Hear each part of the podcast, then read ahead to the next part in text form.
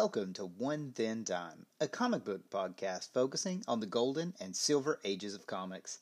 I'm your host, Sammy, aka the Comic Book Kid. This podcast focuses on comic book characters that are important to the medium in terms of both historical significance and their effect on pop culture. Please remember, any characters I discuss on this podcast are the sole copyright of their respective owners. So, with no further ado, let's check out what's on the shelves of the old five and dime for my Scarabide 16th episode.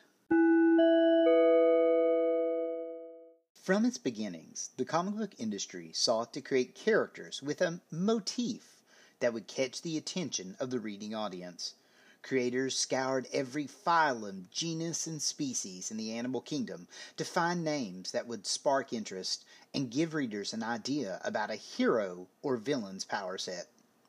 It would only make sense that artists and writers would find much inspiration in arthropods.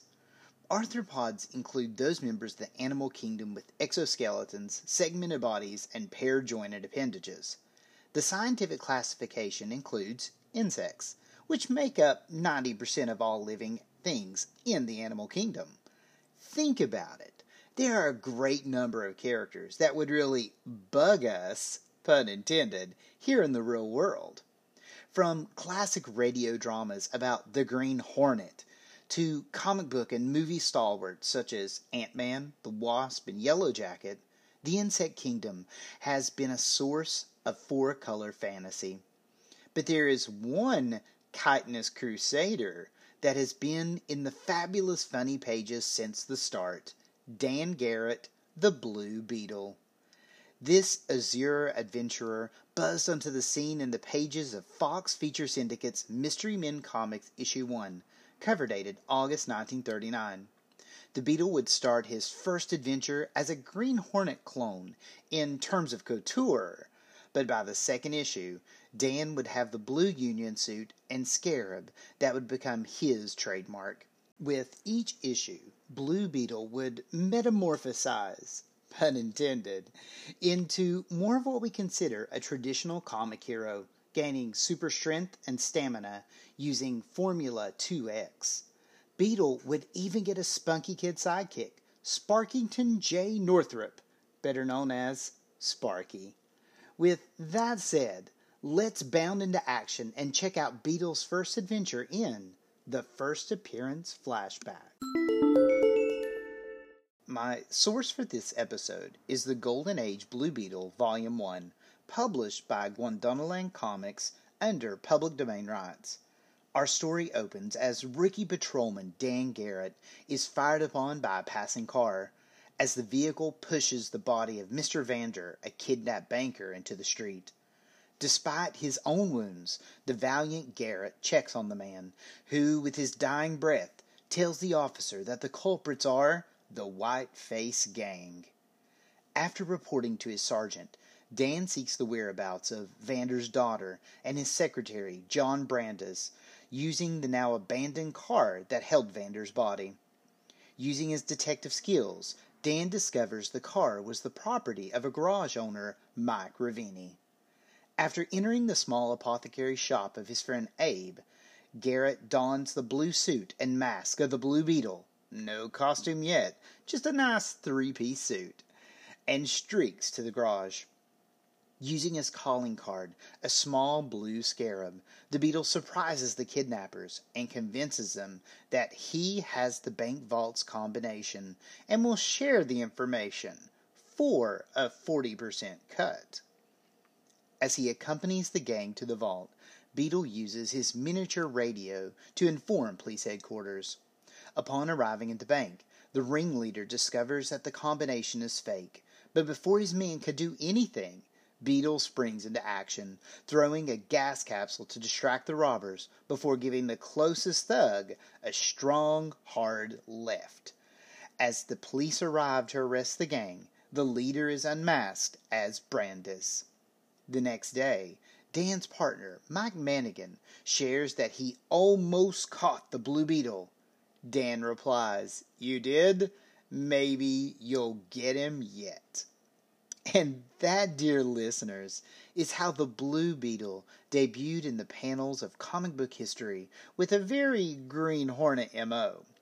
But who created Dan Garrett and his alter ego? This definitely will be an interesting look behind the comic curtain.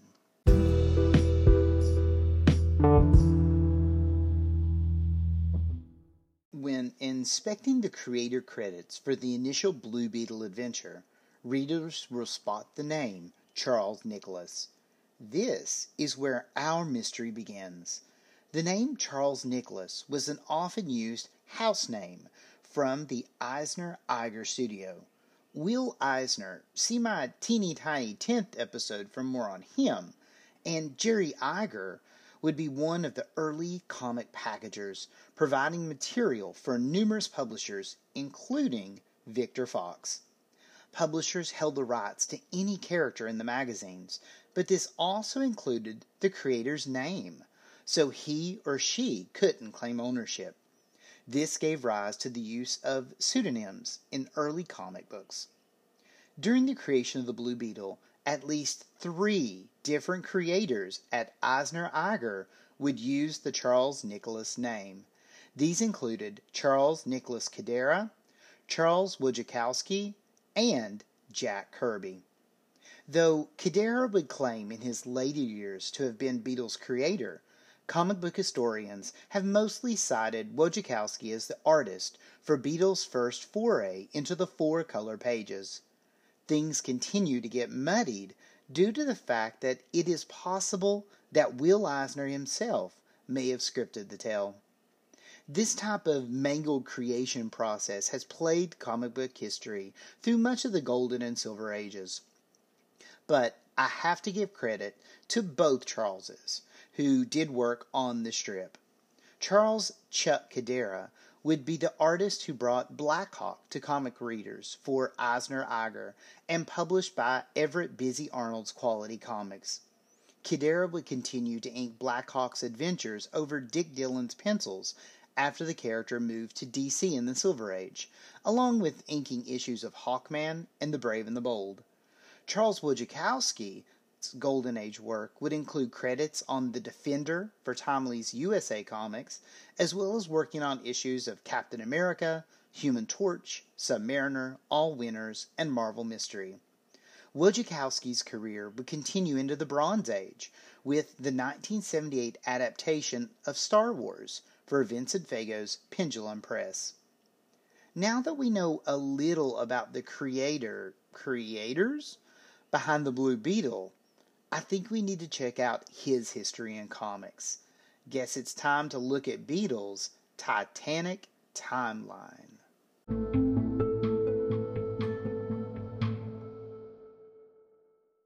The Blue Beetle would star in all 31 issues of Mystery Men comics with the ending cover date of February 1942.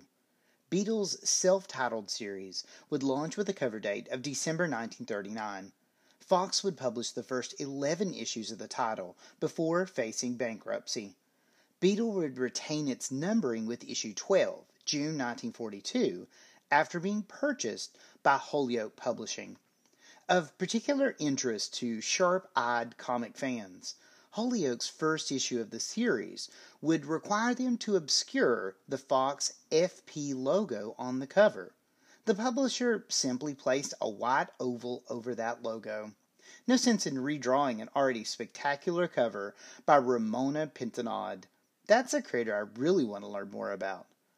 Holyoke would continue to publish Blue Beetle until issue 30, February 1944, when Fox would regain rights to the property and publish the title until issue 60, August 1950.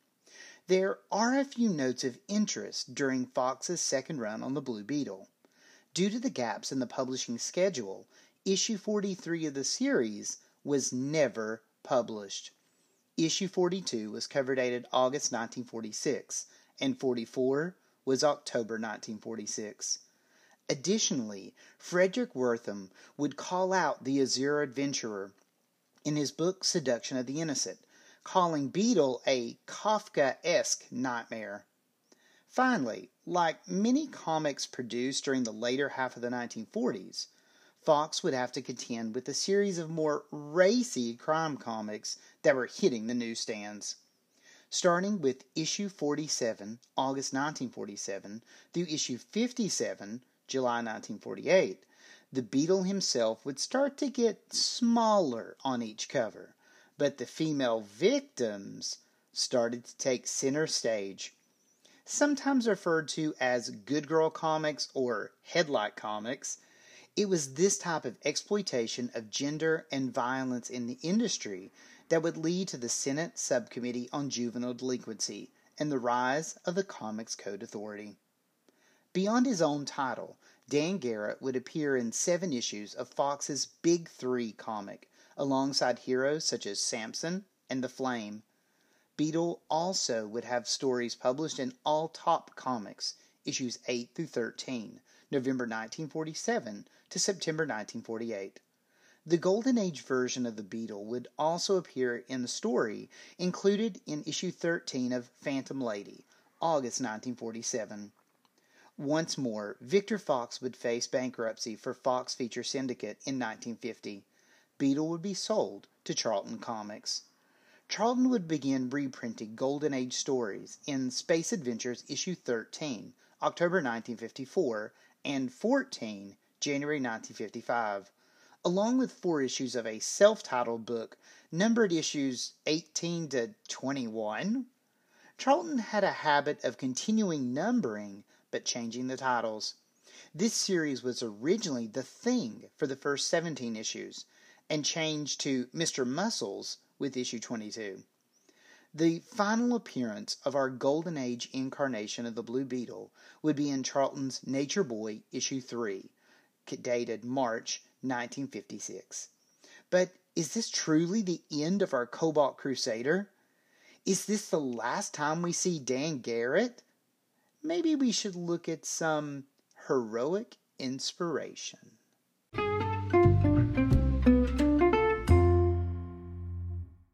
The legacy of the Golden Age Blue Beetle is an interesting one. Victor Fox often proclaimed himself as the king of comics.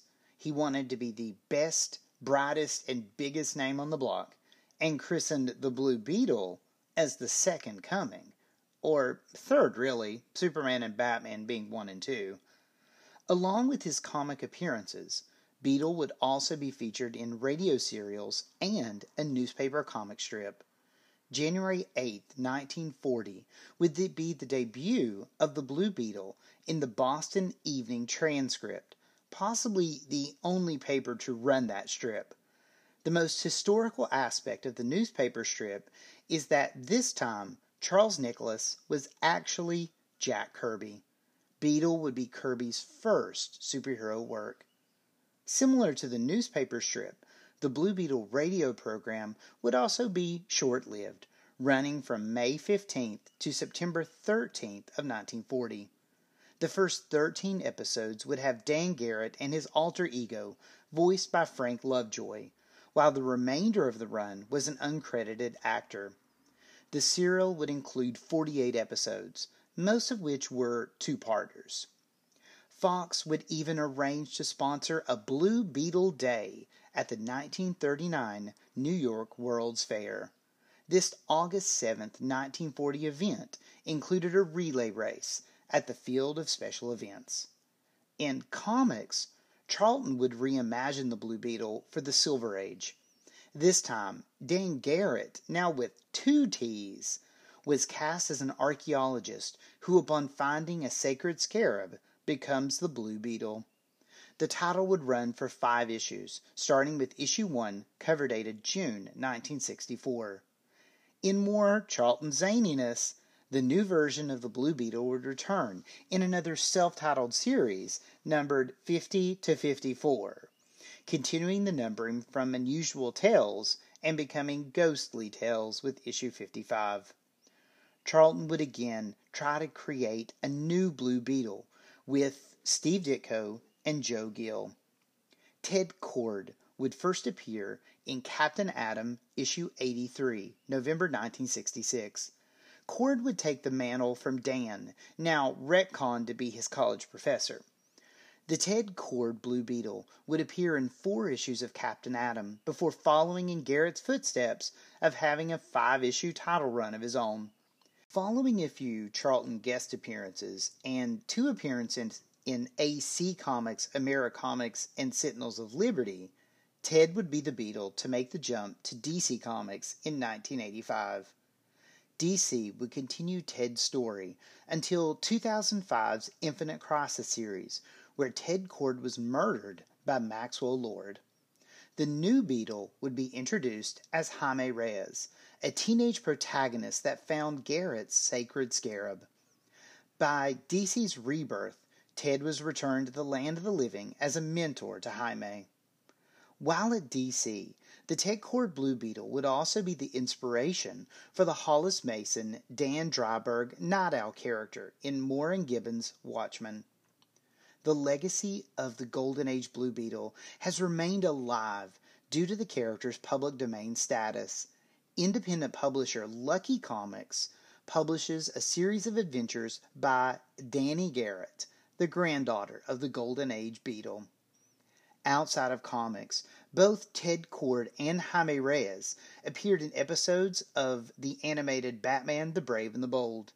Ted and Jaime appear together in the Season 1, Episode 8, The Fall of the Blue Beetle, and Season 2, Episode 20, Menace of the Madniks, while Jaime alone guest starred in Smallville Season 10, Episode 18, Booster. Depending on the number of CW Arrowverse fans listening to this podcast, you may have watched DC's Legends of Tomorrow. Many fans have commented on the out of character portrayal of Ray Palmer. Well, that's because the casting was originally supposed to be Ted Kord. And with that, I guess it's time to bug out of this episode. There has been a form of the Blue Beetle in every major era of comic book history. This truly is a testament to the significance of the character and the inspiration he or she has had on readers and creators alike. We continue to hear rumblings of possible Blue Beetle appearances on both our television screens and the silver screens. It would make this podcaster very happy to see the Beetle introduced to a larger audience. I hope you enjoyed my exploration of the Blue Beetle if you like my show, please leave me feedback on your podcatcher of choice or just tell a friend. The show is available on Apple, Google, Overcast, and Podcast Addict, among others. Additionally, if there are characters you would like to see featured on this podcast, please email me at one thin dime podcast at gmail.com. I appreciate any creative comments that can better the listening experience. Funny story. I told my manager I was focusing this episode on the Beetle. He asked me which was my favorite, and I told him Ted. He looked at me confused and said he loved Ringo. With that said, join me next week for my strange 17th episode. And just remember, all of these adventures were once available for one thin dime. Thanks for listening.